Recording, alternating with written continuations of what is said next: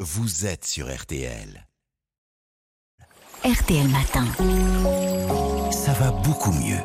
Alors aujourd'hui, Aline, hein, vous nous parlez de la pollution aux particules fines. On en parle souvent, essentiellement euh, liée au trafic routier et au, au chauffage au bois.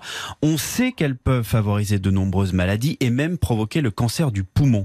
Euh, tout le monde ne peut pas euh, déménager là où l'air est plus pur, malheureusement. Alors qu'est-ce qu'on peut faire pour y être moins exposé Mais déjà, on regarde la qualité de l'air près de chez soi sur des sites hein, comme Air Paris pour la capitale Oui, c'est très bien fait, oui. ouais, ou le réseau Atmo France pour les autres villes.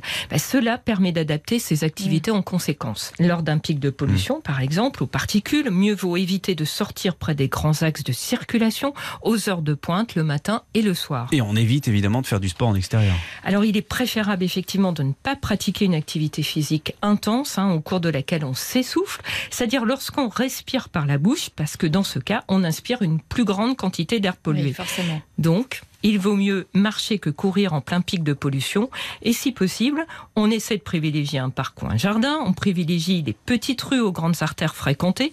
Parce qu'il faut savoir que d'une rue à l'autre, en fonction de la circulation, Ouais. la concentration en particules peut en effet beaucoup varier. Mais vous parliez justement de circulation. Quel est le mode de transport qui permet d'être moins exposé à la pollution Mais une récente étude de l'INSERM a montré que ce sont les automobilistes, les motards hein, et les passagers d'un bus qui sont les plus exposés à la pollution liée au trafic routier.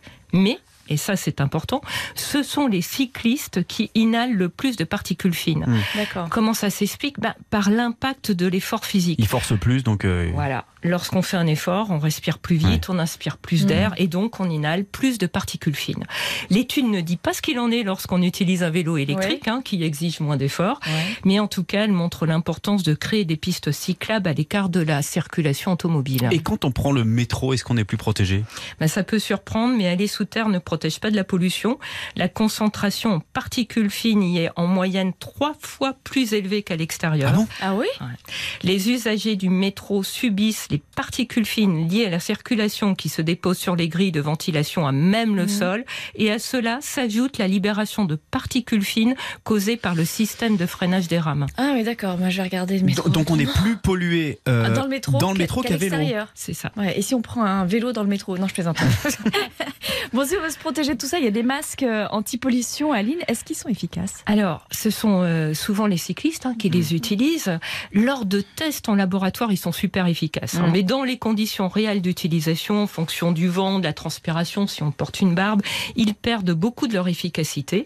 Parce qu'il faut savoir que s'ils sont mal ajustés, bah, ils ne bloquent pas tous les polluants. Il peut y avoir des fuites importantes. Par conséquent, c'est mieux que rien, mais il ne faut pas croire qu'on est si bien protégé que ça. Mm. Et les masques contre le Covid, les masques chirurgicaux par exemple, ça protège Alors, aussi Les masques chirurgicaux en tissu, non. C'est parce les que, euh, FFP2 ils sont pas suffisamment Ouais. ajustés.